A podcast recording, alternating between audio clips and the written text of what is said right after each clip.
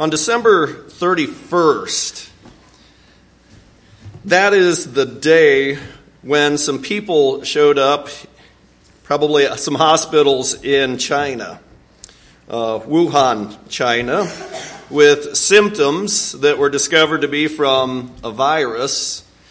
And it turned out a few days later, then, the Chinese government identified the virus as a new virus.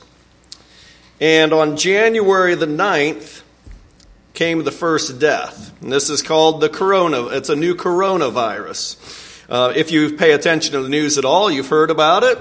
If you listen to the news or watch a little TV or talk to, uh, to people at work, you have heard about this coronavirus.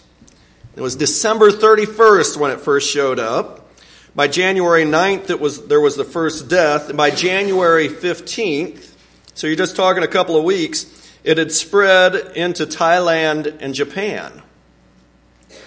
And now, today, just uh, a few weeks later, there have been more than 14,000 people infected by it.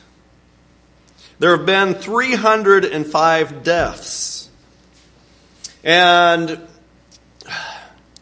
I call it bad news. That's some, that's some bad news. And for all of us, there should be a little bit of fear that goes along with it because it's scary. But there is a counterpart to something so bad that can spread so quickly. There can be a counterpart because when God is involved, even though bad things that come, uh, we can fly to the rock that is higher than I. We, we have someone to turn to. We have someone who provides good news for us. And as I cons- ask you to consider today that coronavirus and how quickly it spread, starting just with one person somewhere, and then it spread from that one person to two or three more people, and then each one of those persons is able then to spread it to a couple more people, you see the idea of exponential growth. And within just after a month of this thing taking hold, now the whole world is wondering and scared about the fact that it could be spread everywhere, but there is hope for something that could also spread that is just all good instead of all bad. The good news is designed to spread from one to another or for two others, and then from those couple of others to spread to two or three others. The gospel is intended by God to be something that infects one person and then spreads to others. It's a counterpart. And I just want you to consider today that, that just as the world, the fear of the coronavirus has, has spread to others, and the world is full of fear about it, that we can take the good news of Jesus and spread that to others and alleviate the fears, all fears of the world, even the fear of death. The good news can spread quickly too. It's exponential growth. If you go and you map this, and they do have maps online, I was looking and seeing it, and the coronavirus, you got they, they pinpoint where it's going and how much it's grown, and you can see exponential growth and how quickly one thing can infect the whole world. You see that exponential growth. I ask you to consider that you can be a part of exponential growth too if you would just take the gospel to one or two or three souls. Share the good news with somebody. Help the world to become infected with the love of Jesus Christ. So now that's the call for us. I'm going to talk about that calling a little bit today as we go through the lesson, but you can look now at the outline and consider. The lesson comes from Exodus chapter 3. And we see somebody else who was called to do something, somebody else who was posed with the will of God and challenged with something difficult and daunting, it seemed like to him. But yet God says, no, go and do it. And I want you to think about, well, God calls us, He calls me, He calls every believer who is infected with the love of Christ to share that love with someone else, to share that good news with someone. That's the call to us. That's the mission of the church. And if we would do this, we could see exponential growth also. So let's go to Exodus chapter 3. And uh, starting in verse number 1, you're going to get the picture of Moses seeing that burning bush that was not burning. At least it wasn't burning up. It was not being consumed, though it was consumed in a fire. And eventually, as God speaks to him and as God has introduced himself to him, Moses, or God ends up telling the pe- Moses in verse number 8, as he's talking about the sufferings of his people in Egypt, God says, So I have come down to deliver them from the power of the Egyptians and to bring them up from the land to a good and spacious land to a land flowing with milk and honey, to the place of the Canaanite and the Hittite and the Amorite and the Perizzite and the Hivite and the Jebusite. And I can imagine Moses at this point. Moses is going, Woo, yeah, God, you go, man. Deliver, deliver, deliver. It's, this had to have been encouraging. Because we knew at one point in time Moses was very much concerned about his people, his family, the Israelites. This is his people that God's talking about. And God's saying, I've heard them. I'm going to deliver them. And Moses is probably, oh, yes, this is what a glorious day. What a beautiful thing. God, thank you for letting me know this.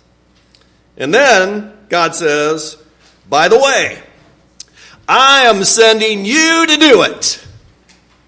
And Moses goes, Woo, I get to be the one.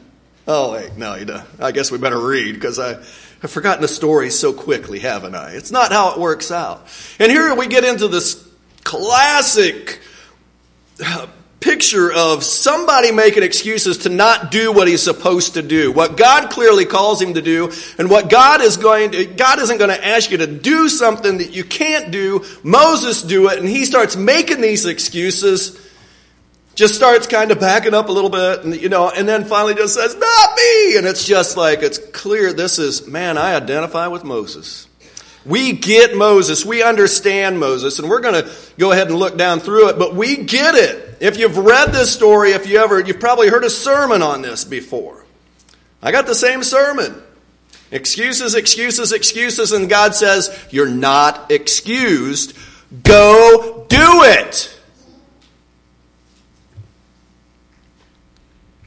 So, verse number 10, it says, God's still speaking. He says, Therefore, come now, and I will send you to Pharaoh so that you may bring my people, the sons of Israel, out of Egypt. God says, I'm going to do it, I'm going to do it, I'm going to deliver them, I'm going to save them, I'm going to take them to the promised land. It's going to be great. Your people are going to be saved, and it's awesome, and you're going to do it. Verse number 13. Um, excuse me, verse 11, chapter 3, verse 11. I don't know how where I, my eyes skipped to there, but chapter 3, verse 11.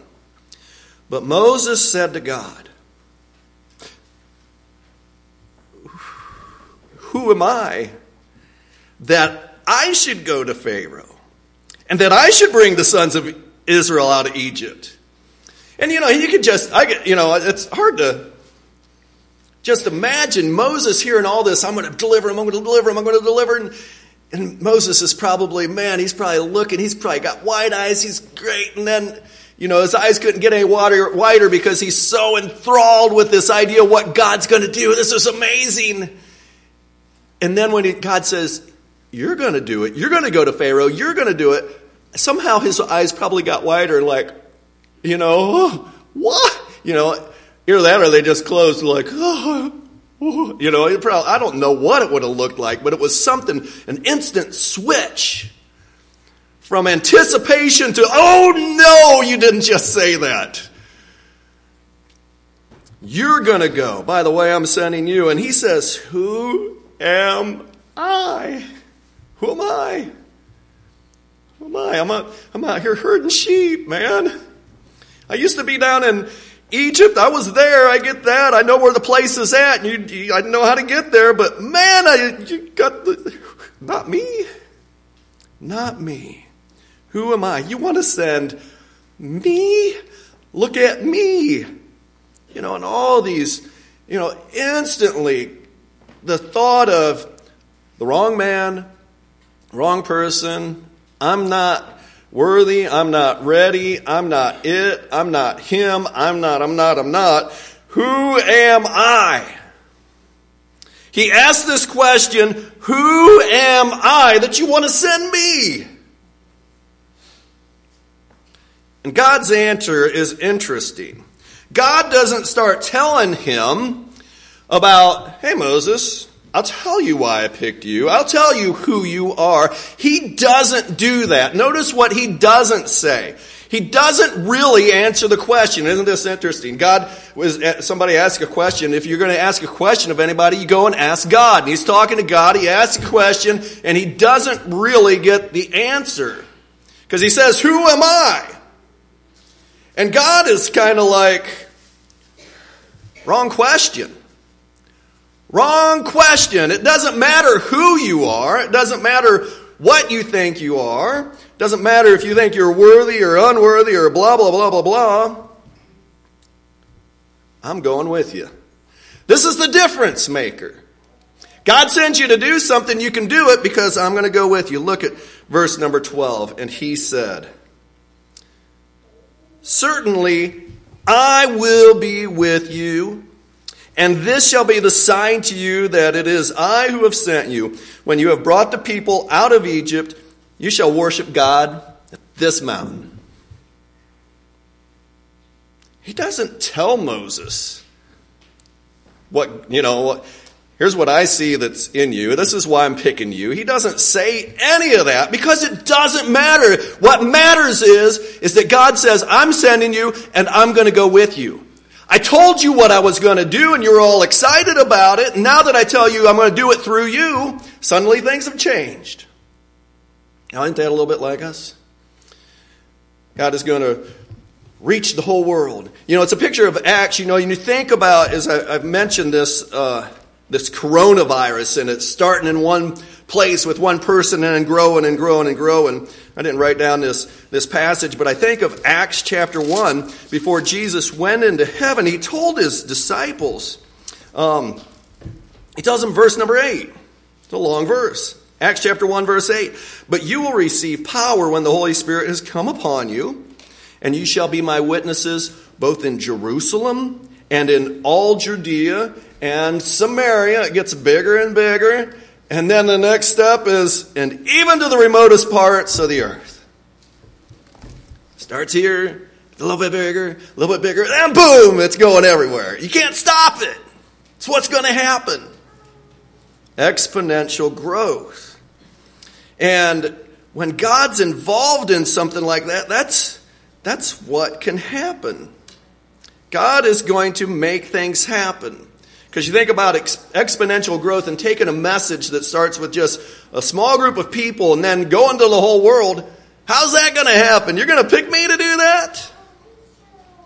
But he does. He picks us to do it, and it can be done not because of who we are, that's not the point, but because of who God is and what He can do, and that He promises that He's going to accomplish His mission, and that He needs us to do it. So get up and go. That's it.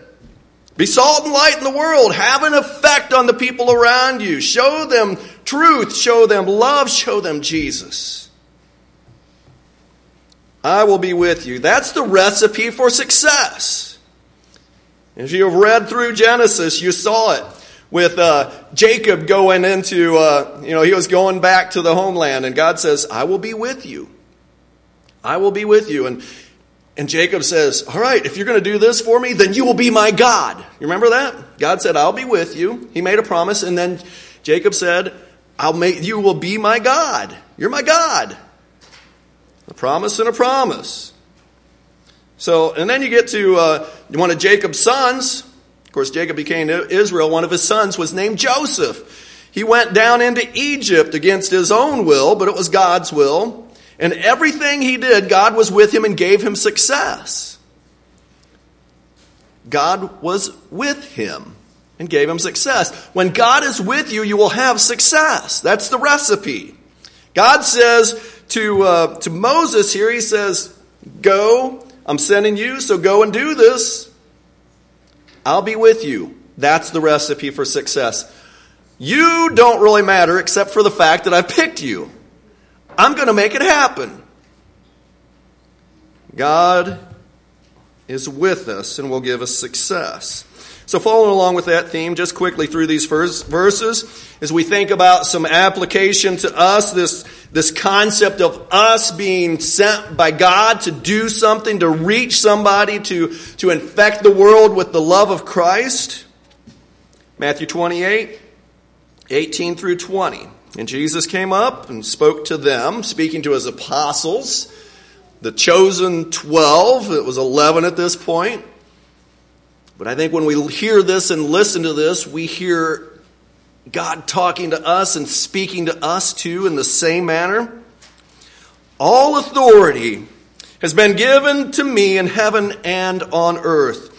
Go, therefore and make disciples of all nations, baptizing them in the name of the Father and the Son and of the Holy Spirit, teaching them to observe all that I have commanded you, and lo, I am with you to the end, even to the end of the age. And that's why we hear it ringing, these words ringing to us, even to the end of the age. It wasn't just, he wasn't just promising to be with the apostles, he was promising to be with us. And he tells us to go, and he says, I am with you. And the question's going to be are we going to be like Moses and say, uh, me? You know, you kidding me? Let's not make excuses. Let's go. Let's do this. It doesn't matter any of our inadequacies. God says, I will use you because I'm going to be with you. Uh, flipping to Romans. Uh, Romans chapter 8, verses 31 through 39. And here's the picture of real success God's with us, so we're going to do more than just have a little bit of success. We're going to be more than conquerors. We're going to be overwhelmingly conquerors. Verse 31. What then shall we say to these things? If God is for us, who is against us? Who can be against us? He who did not spare his own son, but delivered him over for us all, how will he not also with him freely give us all things? Who will bring a charge against God's elect? God is the one who justifies. Who is the one who condemns? Christ Jesus is he who died, yes, rather, he who was raised, who is at the right hand of God, who also intercedes for us. Who will separate us from the love of Christ? Will tribulation or distress or persecution or famine or nakedness or peril or sword? Just as it is written, For your sake we are being put to death all the day long. We are considered as sheep to be slaughtered. But in all these things, we overwhelmingly conquer through him who loved us. For I am convinced that neither death, nor life, nor angels, nor principalities, nor things present, nor things to come, nor powers, nor height, nor depth, nor any other created thing will be able to separate us from the love of God which is in Christ Jesus our Lord. If God is for us, we're going to have the victory. If God is with us, we will be conquerors. So he says, Go, go. The commander says, Come over here and fight. Go over there and fight. And whenever I use the word fight, I'm always going to pause and say, This is not a physical battle, these are spiritual things. Continuing. 1 Corinthians chapter 1, verses 20, 26 and following. Um, we'll go through the end of the chapter here too. And here it says, For consider your calling. And if you will, consider what God has called, called you to do or where He has called you to go. Consider your calling, what you're supposed to do. Consider your calling, brethren that there were not many wise according to the flesh, not many mighty, nor many noble, but God has chosen the foolish things of the world to shame the wise. And God has chosen the weak things of the world to shame the things which are strong, and the base things of the world, and the despised, God has chosen the things that are not so that they may be nullif- that they may nullify the things that are, so that no man may boast before God. But by his doing you are you are in Christ Jesus, who became to us wisdom from God, and righteousness and sanctification and redemption, so that just as it is written, let him who boasts boast in the Lord. And this is all about it's you know, Moses was like, Who am I? And you know, God he still works the same way in this this new covenant that he's got. It doesn't matter who you are. And actually he chooses the low things, the the humble things, the things that are look foolish and weak. He chooses us to do great things because Christ is in us. So, who am I is a bad question. Who am I? No, it's who is God. Who is God? He's the one who can, is able to do abundantly more than all we can ask or imagine. Look at Hebrews chapter 11. I wanted to tie this passage in. In Hebrews chapter 11, verses 32 through 38, um, the note I have for this is but understand that God will be with you through great trials and hardships. The idea of God being with you and giving you success isn't a, magic bullet or a magic pill that's just going to make everything easy in life and you're going to have everything that you desire and want. That's kind of a more of a selfish, physical standpoint of, you know, hey, God's going to fix, I'm never going to have a flat tire in my life because I'm with God and He gives me the victory. You know, no, it's not like that. It's this, it's in this battle that we have uh, between good and evil that, hey man, if we have faith, we live for God and He says go and we go. Man, it's gonna, some days we're gonna have great victory and it's gonna be obvious and things are good. And other times the great victory might look like us getting demolished and hurt. But to do so in the name of Jesus. So listen to this in verses 32 through 38 of Hebrews 11 talking about faith, a hall of fame of faith that has all these great men who, and women who did great things because they had faith. He says, And what more shall I say? For time will fail me if I tell of Gideon, Barak, Samson, Jephthah, and David, and Samuel, and the prophets, who by faith conquered kingdoms, performed acts of righteousness, obtained promises, shut the mouths of lions, quenched the power of fire, escaped the edge of the sword, from weakness were made strong, became mighty in war, put foreign armies to fight, to flight Women received back their dead by resurrection, and others were, and here it shifts. Just suddenly, it just shifts. And others were, and it's still the great victory, tortured, not accepting their release so that they might obtain a better resurrection. And others experienced mockings and scourging, yes, also chains and imprisonment. They were stoned, they were sawn in two. They were tempted. They were put to death with the sword. They went about in sheepskins and goatskins, being destitute, afflicted, ill treated, men of whom the world was not worthy, wandering in deserts and mountains and caves and holes in the ground. Yes, even for those who looked like they ended up getting the short end of the stick in life, everything was bad for them in life. They are the great victors. They are the conquerors, overwhelmingly such in Jesus Christ. Through faith, they conquered. And how did they do it? Because God was with them. They just looked to God. He said, do something, they did it. He said, say something, they said it. He said, go somewhere, they went. That's the victory. This is the, you know, this is the only piece that matters. Uh, we look at the paper, we've got, you know, a few more excuses that, that Moses is going to try and come up with. But they don't, they're all lame because God has already said, I am with you. Success is already guaranteed. Yeah, it might be hard. It will be. But God says, I'm with you. Nothing else matters, but God's patient. He kept on um, being patient and trying to help Moses along, wasn't he? Thank goodness. We need that too. The patience of God. And so let's keep on considering. But the message is already over, isn't it? Isn't the message already there for us to consider God has called us to do something? God sends us, God says go, and so we must go. No excuses. Everything we try and come up with or every other distraction, it's all just it's just junk because God says go and I'm with you, you will succeed. So go. Do. Figure out how you can be salt and light in this world. That is what we must do.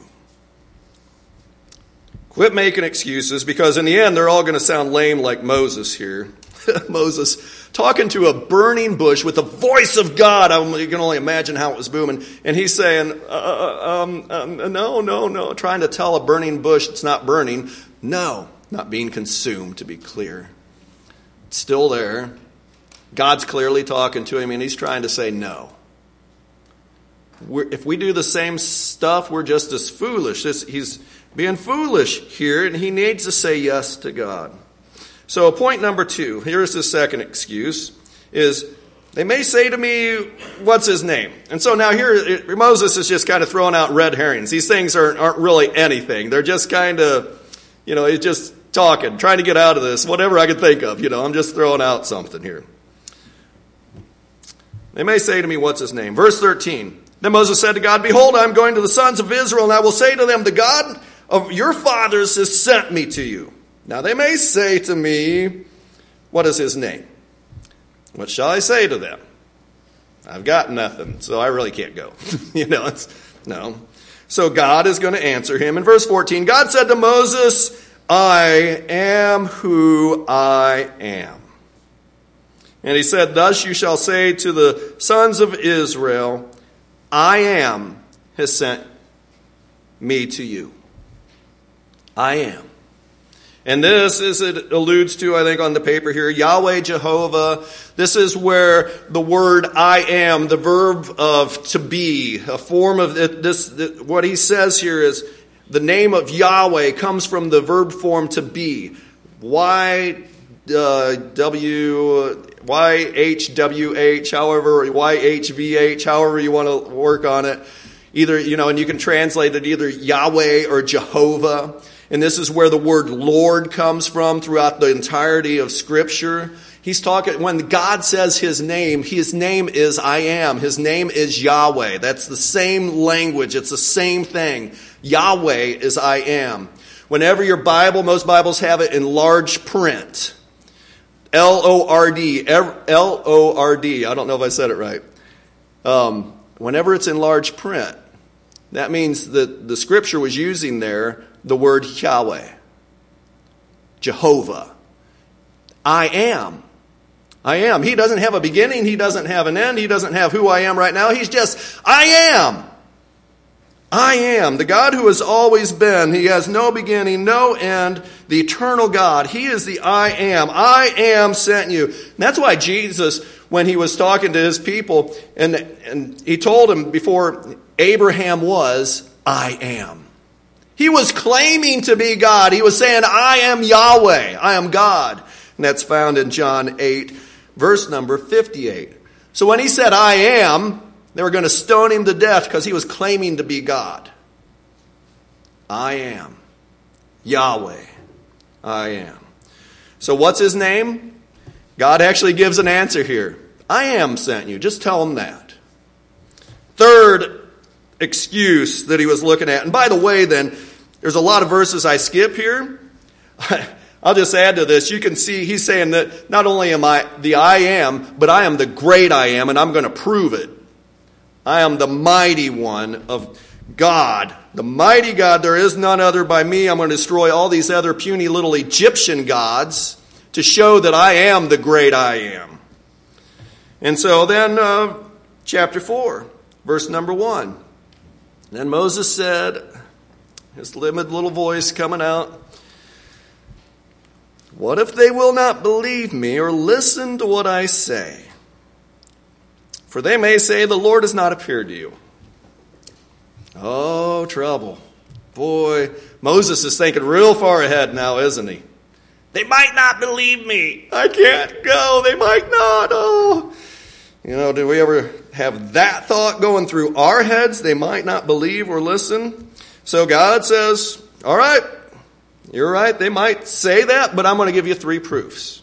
And those proofs are listed there. Throw your staff down, becomes a snake. Put your hand in, it becomes leprous, pull it out again, you know, put it in, put it back out again, and it becomes normal again. The flesh is fixed. All right, I'll give you one more third proof. If you take water, dump it out on the ground, it will become like blood. Okay, those are good proofs.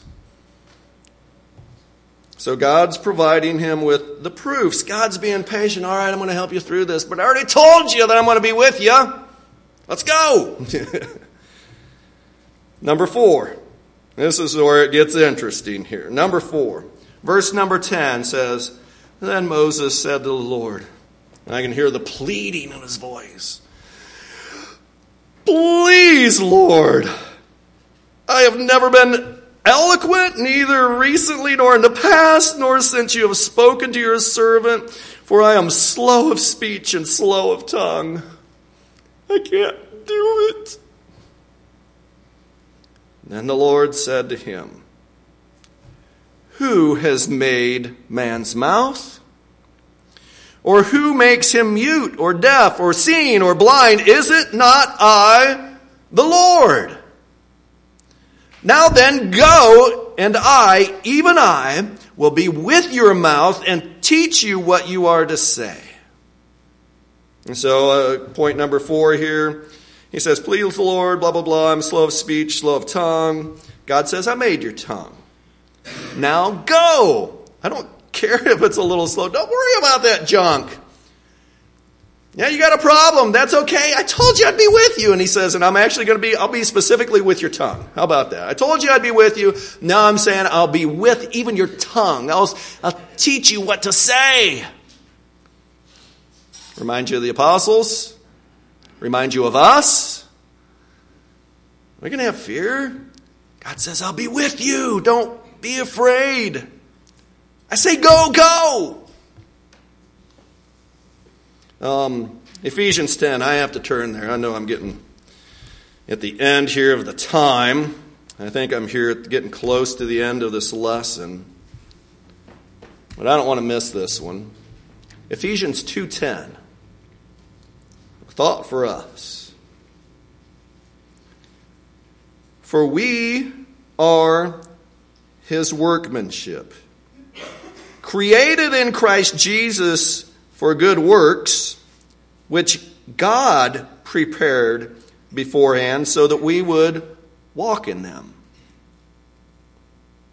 I don't care if you, your tongue doesn't work quite like you want it to or what other excuse you might make, God says, I made you. I've got you ready to do what I've already planned for you to do. So do it. Do it. God's made us to do what we need to do. God says go. So just go. God says speak.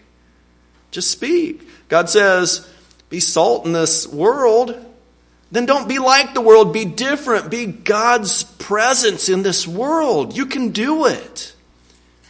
I don't care if you feel like oh, I'm just the, you know, that might be good for you, Eric, but man, you're the one who can wear those nice ties, you know, and you're the one who can have an effect on the world. No, I, God can use every one of us. God has made you and given you people that you're around that Nobody else is around. God has prepared you to do something great. God has given you a gift that you can use for His glory. Do something with it. Give glory to God. By the way, and it's very clear then that once you do something, you don't get to say, Look what I did. You just say, To God be the glory. It wasn't me that did that. God had that ready for me. He had it planned ahead of time. By the way, on the same opening in my Bible, it's, you can see chapter 3 of Ephesians, verse number 20. Now to him who is able to do. To him who is able to do. Not you who is able to do. Now to him who is able to do far more abundantly beyond all that we can ask or imagine, according to the power that works within us. It's His power at work within us. Just as he was promising Moses, hey, I'm asking you to do this great thing that I'm going to do, but I'm going to use you to do it. It's my power that is going to be at work within you. Nowhere along the way was going to, Moses going to be able to stand up and say, oh, gee, look what I did. You know, it's not like that. Glory be to God. Always. All right. Lastly, Exodus chapter 4, verse 13. Moses said, Please, Lord, now send the message by whomever you will. You know, I just, I almost picture him, he's, he's done. He's, I can't, no. Anybody else had been there, they would probably said, What'd you say, Moses? I can't hear you. And he was like, Please, send somebody else. Not me. Send someone else. God responds. 14.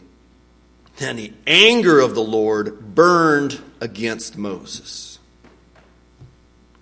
And he said, Is there not your brother Aaron the Levite? I know he speaks fluently, and moreover, behold, he's coming out to meet you. I knew your weaknesses in advance. I knew how this was going to end. But I have prepared the way. I have set this before you, what you are going to do. And so now, even your great inadequacy of being able to talk that you think is such a hindrance, I'm taking care of that too.